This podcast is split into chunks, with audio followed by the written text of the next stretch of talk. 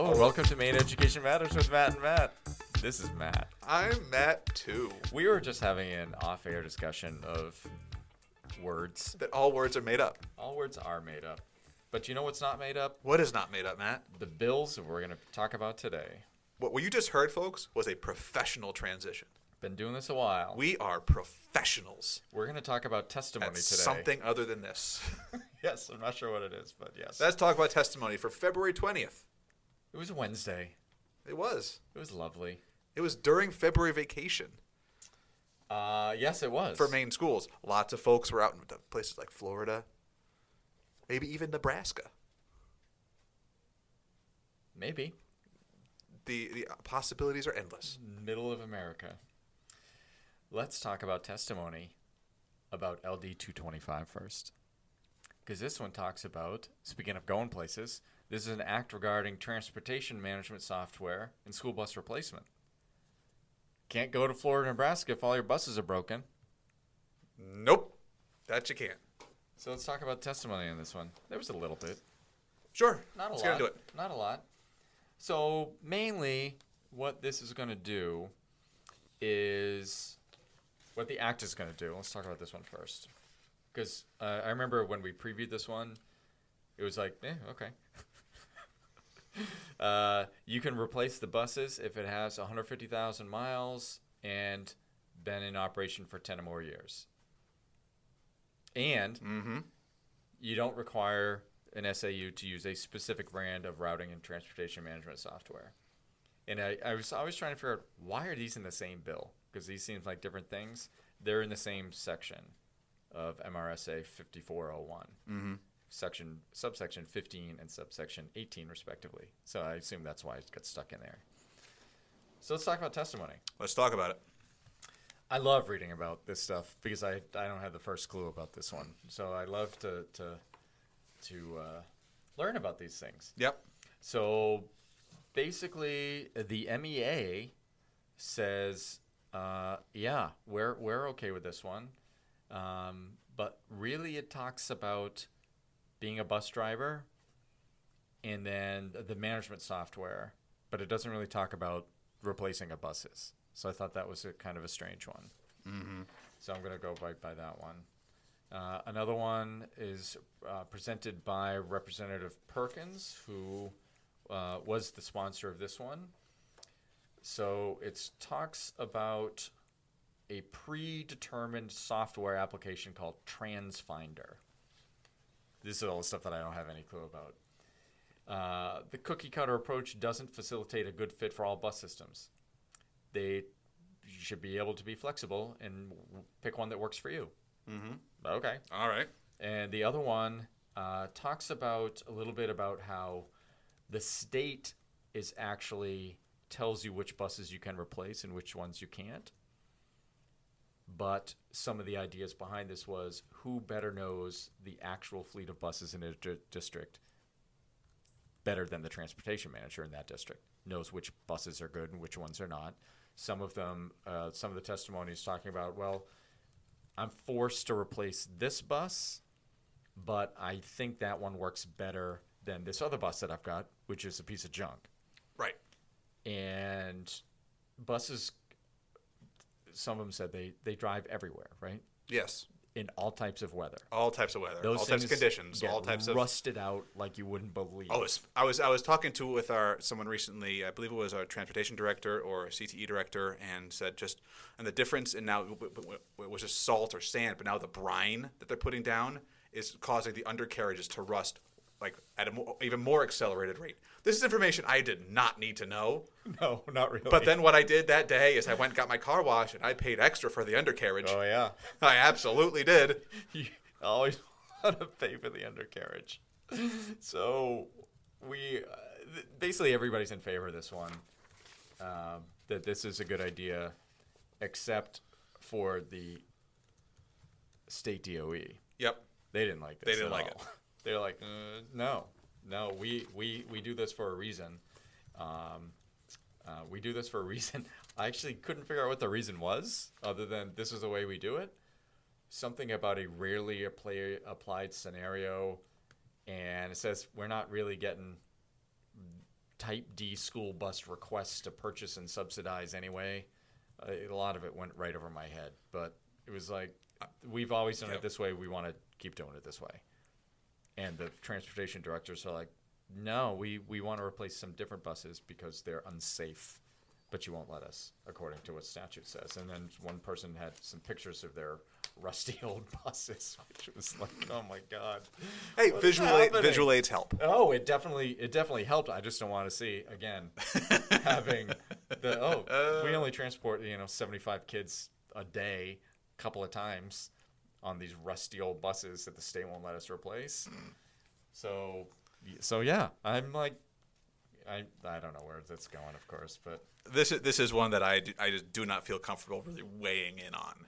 no, I'm not going to weigh in on that one either. No. But you know, if the ru- if the buses do rust out, there is there is some good news though.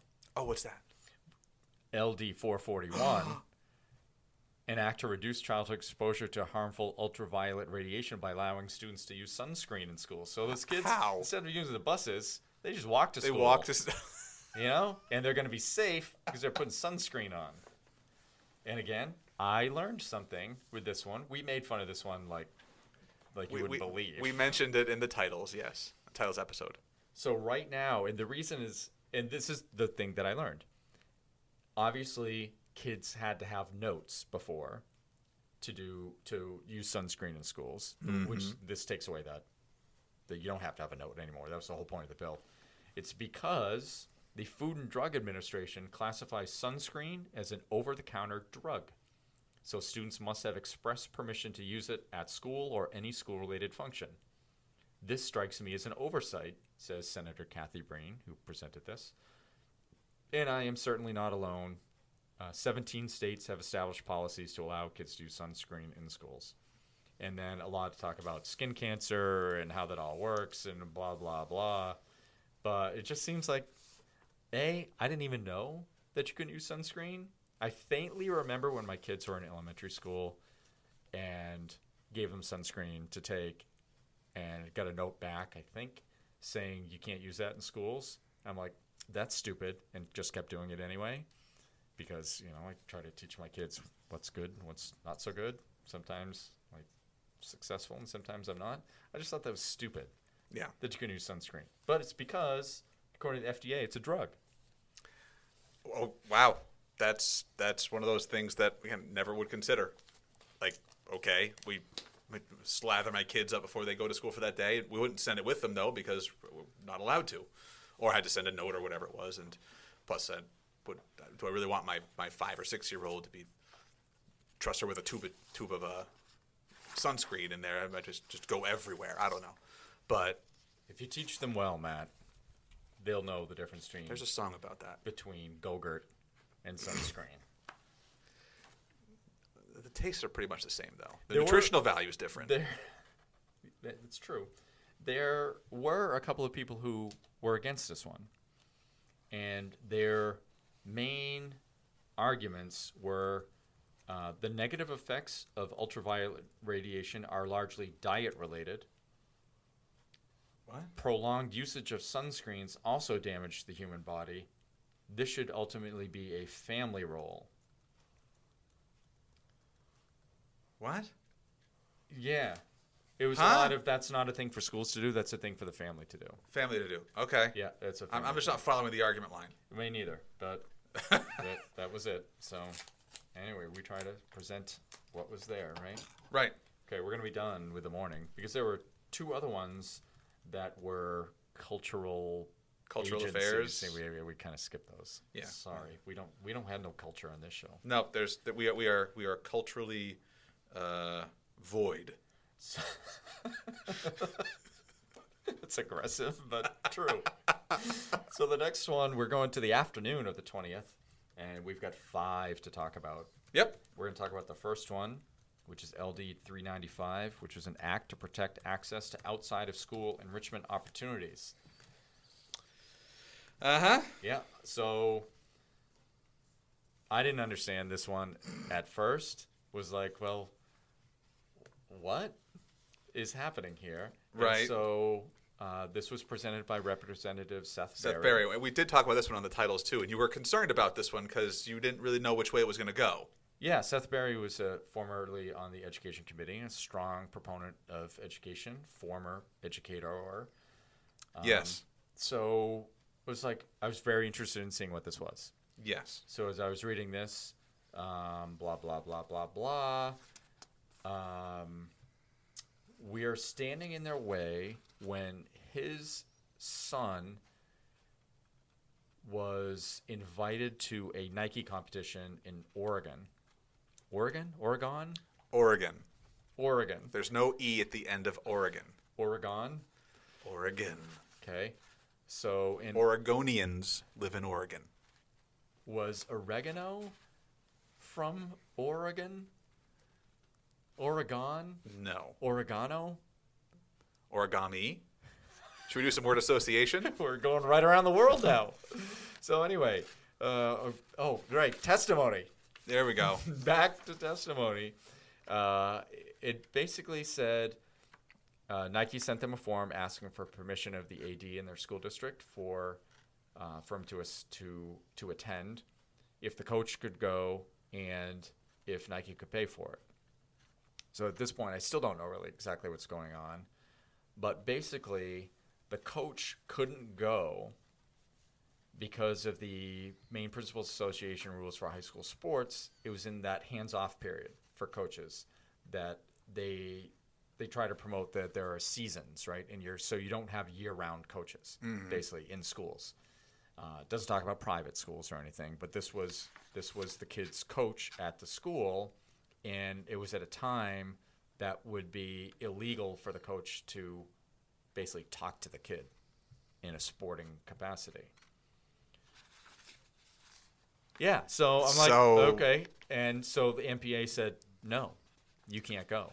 If you go, you'll be suspended. And some coaches have been suspended for this type of thing. And I think the point of this was that's stupid. Let's change that rule. Okay. And that and that's all I got. So that's really all I got. Yep. So there's a little bit of testimony on this one. Well, I think the most important testimony is that of probably the Maine Principals Association, given that a lot of this has to do with things like coaching and things with extracurriculars in that particular way. So here's their quote. LD 395 is an unnecessary and counterproductive proposal that it would insert legislative judgment over policy approved by 153 public and private high schools of Maine. Again, mic drop. Walk out of the room. Yep. And it's funny because they that's the end of it, but they say at the beginning, the first part, uh, it appears to be unnecessary or not even applies to Representative Berry's situation. Okay. Burn.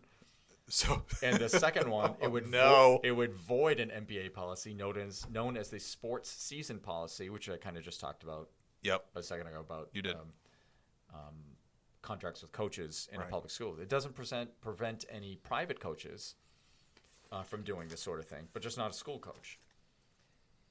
So the MSBA and MSSA also oppose this one because we support and rely on MPA in its role as coordinator of high school athletics. No surprise there. Yep. And that's really it. That's it. That was all there was. There was testimony by the lead co-sponsor, Senator uh, Louis Luchini, Louis Luchini. and I his- taught with his brother. really. Yeah, down at Bonnie Eagle. That's pretty cool. You have a personal connection to this one. How do you way. feel about this bill? Yes. Okay. uh, yeah, the out of season policy for public school coaches. I understand the reasons behind it. Right. There should be some exceptions like this type of thing, which I think this bill is getting at. Yes. But once you open up those exceptions, a lot of unwarranted, un, un what is them, unintended consequences. Unintended consequences. That's where I'm going. Not you go. unwarranted. They're warranted. They can be warranted. Some of them are warranted. True. Some are very not. unwarranted. Uh, so, but but but I think big- the bigger point there is there are exceptions to the rule. There will be exceptional times and exceptional times calls for exceptional measures, and that's Yep. where those exceptionalities should be made. But the exceptionalities should not necessarily be, become the norm. And I think that's probably what MPA is is really getting at, saying that this would make it more normed, and it would be in violation of these other policies to do this. So probably not a good idea, and let us handle it and not legislate it. Yep. Let's go to the next one. Let's do it. this is riveting stuff. I'm telling you. so if that whole discussion didn't want to make you Oh, please give me some coffee or something. well, Falling asleep here. Either that or you just want to like be done right by jumping out in front of a car or something. So LD 470 is an act to provide traffic safety Got nothing. education got in nothing. schools. I got, I got nothing. And this one is amazing because there's more testimony in this one than there is anything else. Yeah. So This this was a this I, I could not believe how much testimony was there. I mean, what 30? yeah, yeah. There's 30 there's pieces of testimony? there's a ton of it, and it's it gives a here. Here's a lot of the. I'll, I'll summarize all this for you. All right, I can't the wait. people who are opposed to it are, are the same type of people that have been opposed to it all along, right? So MSSA, uh, the curriculum leaders, you can't legislate what you- what we're teaching in schools. There's a process for that. It's about the learning results. There's processes for that. We've talked about that in numerous times. Whenever this comes up, basically. so they're pretty much holding that line of Yep. this is It doesn't matter what it is. Most of it's a great idea.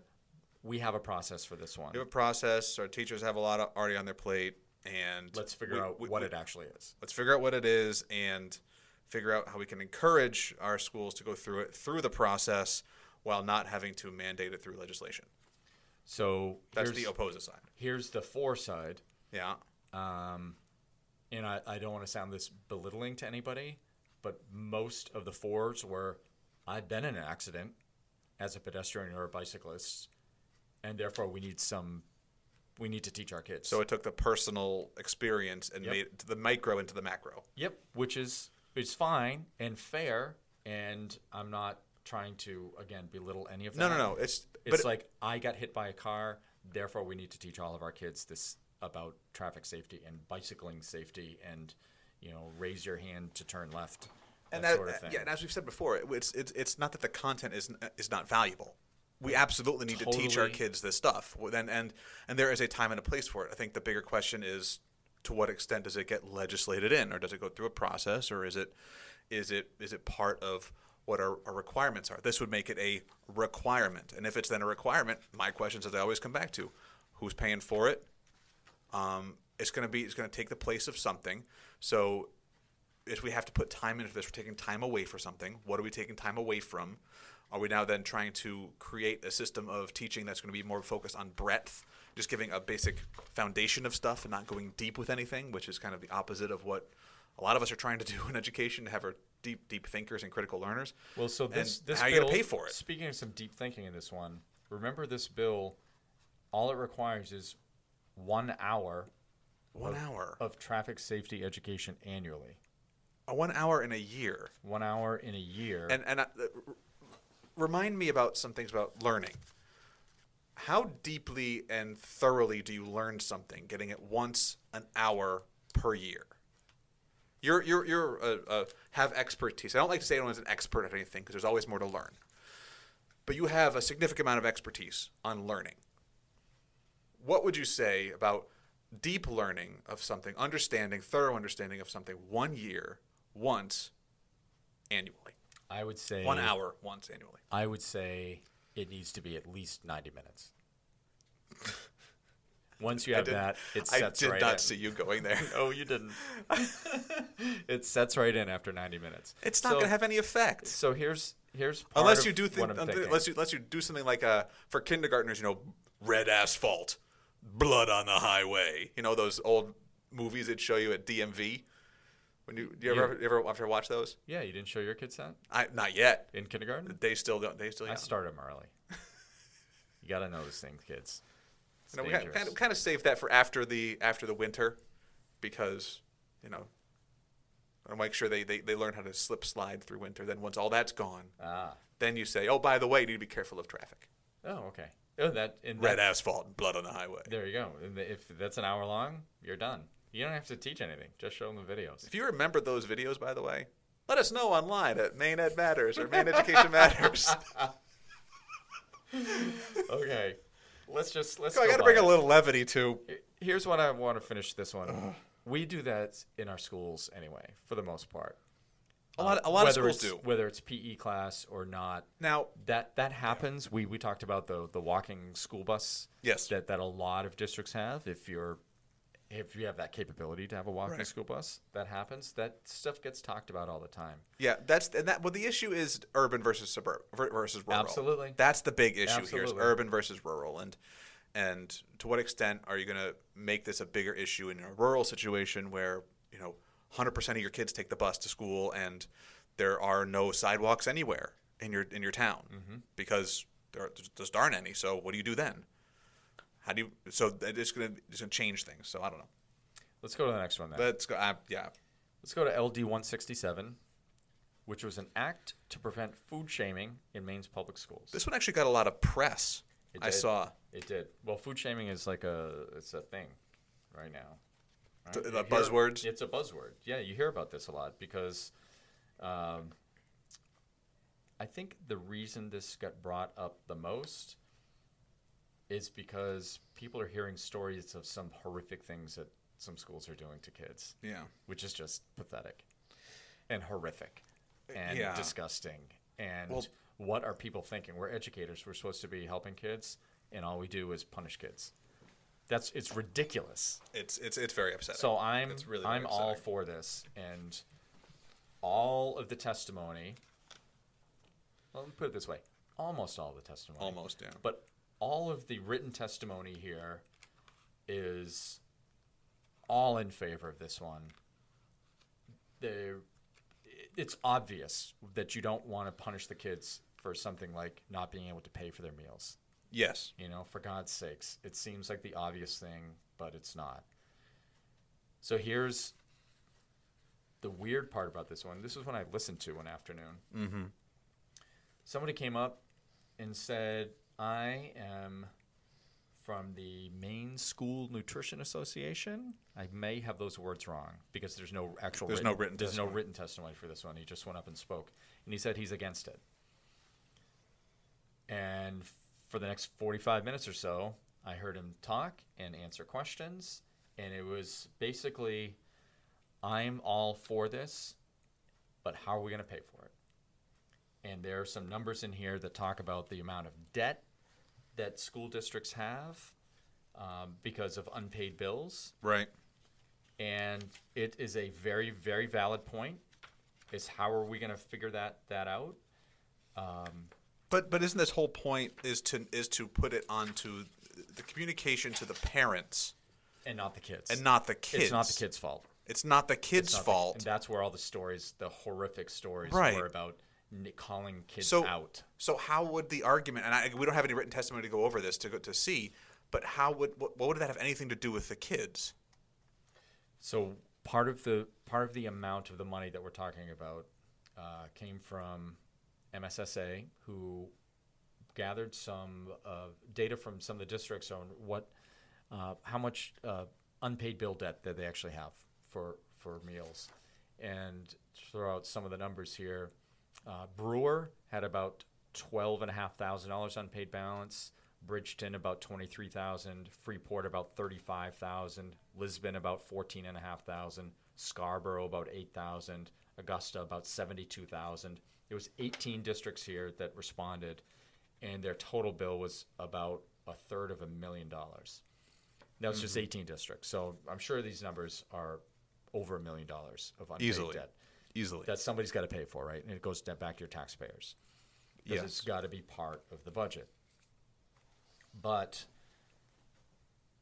it's not the kid's fault. So, so then the argument is the only way to get the parents was the argument the only way to get the parents to pay is to hold the kids accountable. That was the part that I couldn't believe what I was hearing.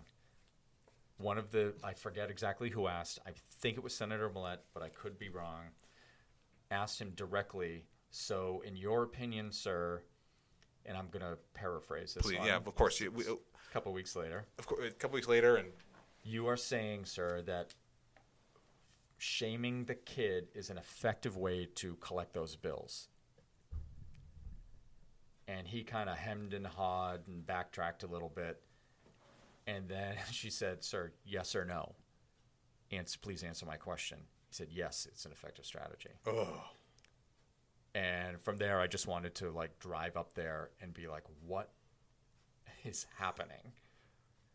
oh, Really shaming those kids, calling them out, embarrassing them. oh. It's just it's just horrific. That that that oh, So- that, that is so The whole thing was about, incredibly it- awful. It, was all about money, and I need to collect my money. And I don't care what happens as a kid. I got to get my money. Man.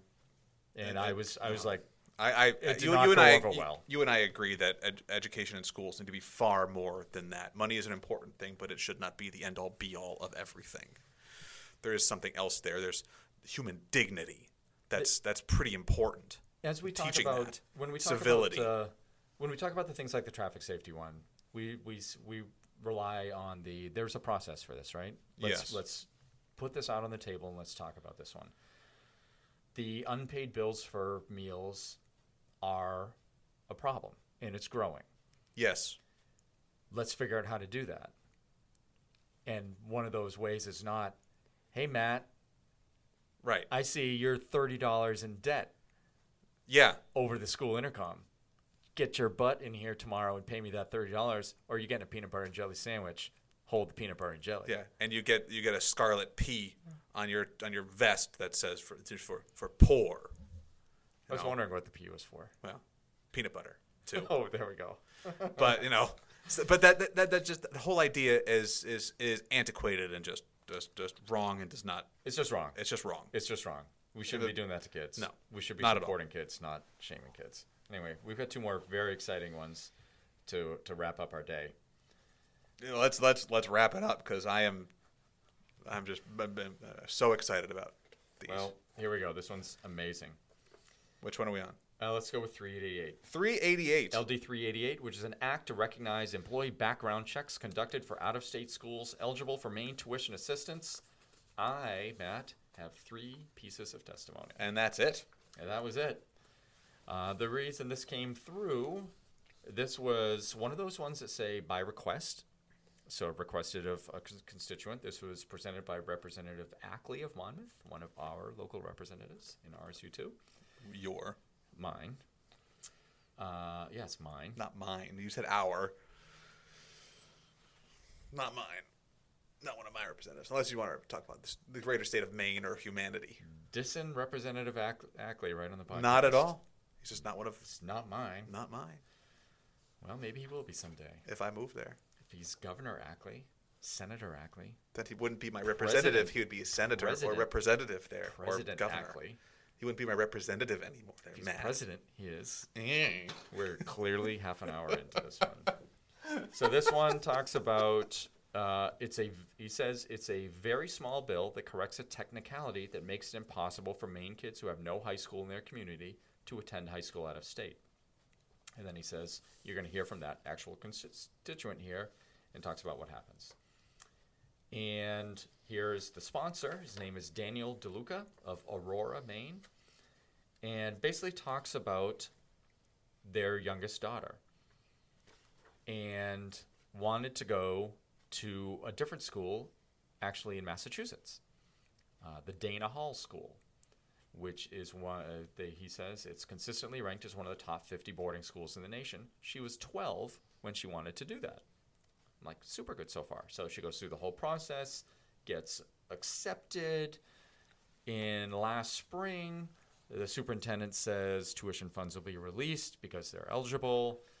And then the DOE said, no, no, can't do that Come on. because of a certain phrase written into statute that requires this all was- faculty and staff of Dana Hall School or any other out of state school that a Maine child is attending to be fingerprinted by the Maine State Police. So Not this, the Massachusetts State this Police. school had the Massachusetts State Police do that as part of their requirements. And This is exactly what we thought it was going to be. Yep, yep. It's a. It's just. He says, un, quote, unfortunately, because of a poorly written phrase, that is one of the unintended consequences of the original statute. Well, the original statute also was also done at a time when technology wasn't as efficient as it is right now, where a, a background check or a, a, uh fingerprint identification can be transferred and done via email instantaneously. It took several weeks to get official documentation together, and it was an incredibly arduous process. That time has changed. I think it would have gone faster had that background check been written in cursive. In cursive, but if it was, maybe that's delay because nobody could read it. as long as you can link your letters. So yes, that is absolutely. So this is really just what we talked about. It corrects a small technicality. I think it's a fine one, uh, and it makes sense. This is a Yeah. good process because now you're affecting actual humans in the state with something that's like, well, that is just clearly an oversight. That's not how it was meant to be, or if it Right. if it was meant to be, is that really what we mean it to be? Is is the Massachusetts background check process that much different than our own? I hope not. I hope not either. Well, those Massachusetts standards, though, you know, they're pretty rigorous. They are they are rigorous. It could be even said that they have a, a high ceiling to meet. Maybe maybe that ceiling could be It is my job to transition. LD 206. An act to raise the University of Maine system debt ceiling. So this one was one of the shortest bills. Uh, Actually, now that I look at it, it really wasn't. It cha- it changes one line though. It crosses off 220 million. It makes it 350 million. that that is raising it. And that that is definitely raising. it. It's like wow, that's a lot. Oh, there's a fiscal note with this one too. There there is. There is, and it says it it increases the bond ceiling from 220 million to 350 million. I thought I just said that. You exactly did. I, I love writing fiscal notes then.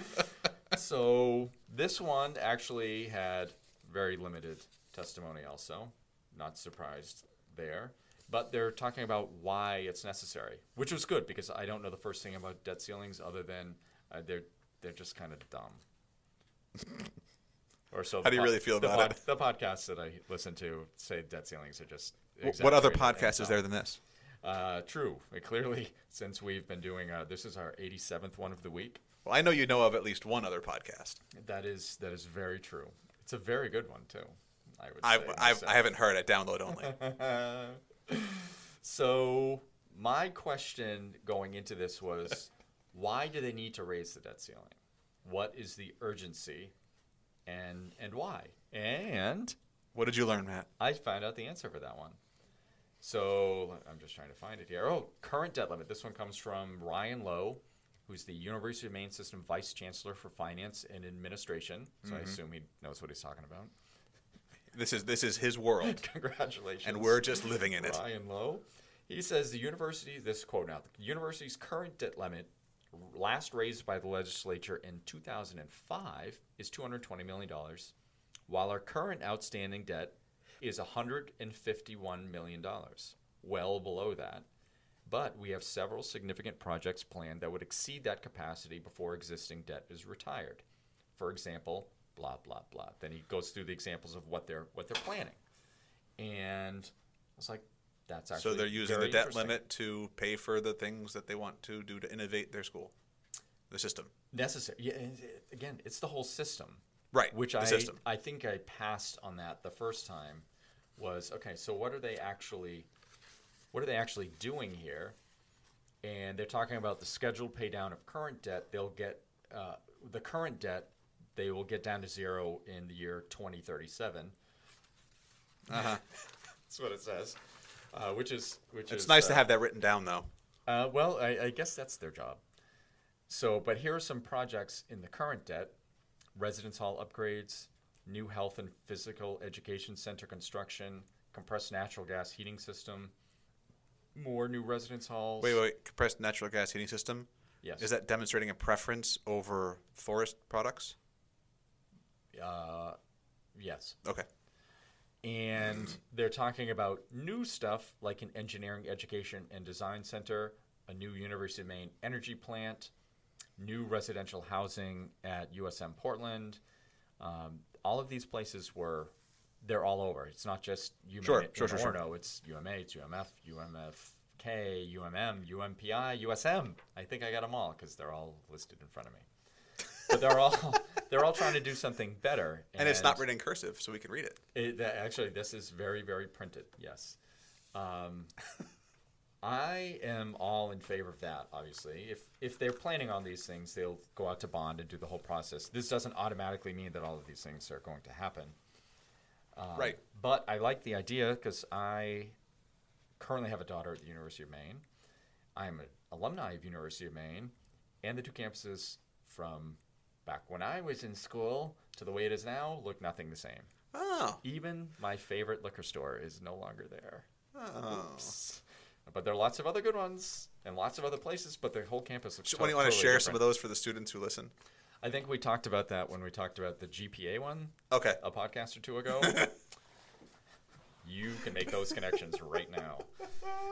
So I they, they always need to upgrade. They always need to do better. And when they're constructing new residence halls, that means we have more kids going to college. Yeah, and, For and one, that's a huge thing right there. well, a lot of a lot of kids make decisions about which schools they attend, not just because of the, the quality of the school, but because of the food and the residence halls. That's a big decision making point. So if we want to get people to huge. want to get people to come to our state, we need to make sure we, we feed them well and we house them well. Seems fair to me. Yeah. All right, that wraps up whatever day we just. That was a busy day on February 20th, February 20th. 2019. Oh my god. We've got another one. I just looked down. We still have we have another one. There is still one more that we're going to be covering in this epic pod drop. Oh my lord. Um, and so with that, we are going to do next uh, next pod we're going to see after this one in whatever order you're listening to this in the order we're recording it, I should say. Uh, testimony from February 21st. So until then, see ya. Bye.